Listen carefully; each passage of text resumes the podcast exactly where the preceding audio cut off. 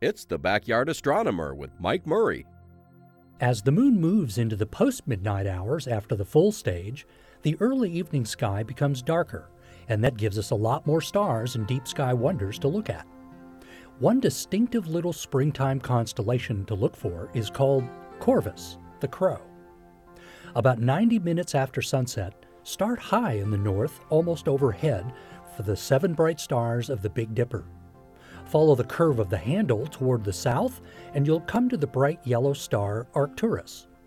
If you continue that curve even farther, you'll find a moderately bright blue star low in the south. This is Spica. Now look down and to the right of Spica for a squarish group of stars. This is the constellation of Corvus, the Crow. It has a compact, boxy shape with medium bright stars, and that makes it much easier to pick out.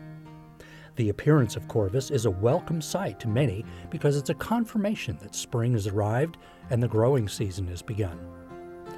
Corvus is often referred to as a crow in Greek mythology, connected in many stories to Apollo, the god of the sun.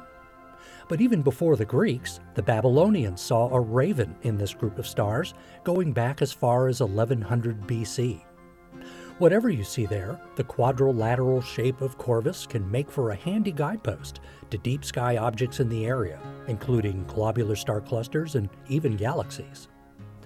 Join us in the planetarium on Friday, June 7th at 7 p.m. for Gateway to the Stars, and we'll show you what to look for with your binoculars on your summer camping trips. With the Delta College Planetarium in Bay City, I'm Mike Murray.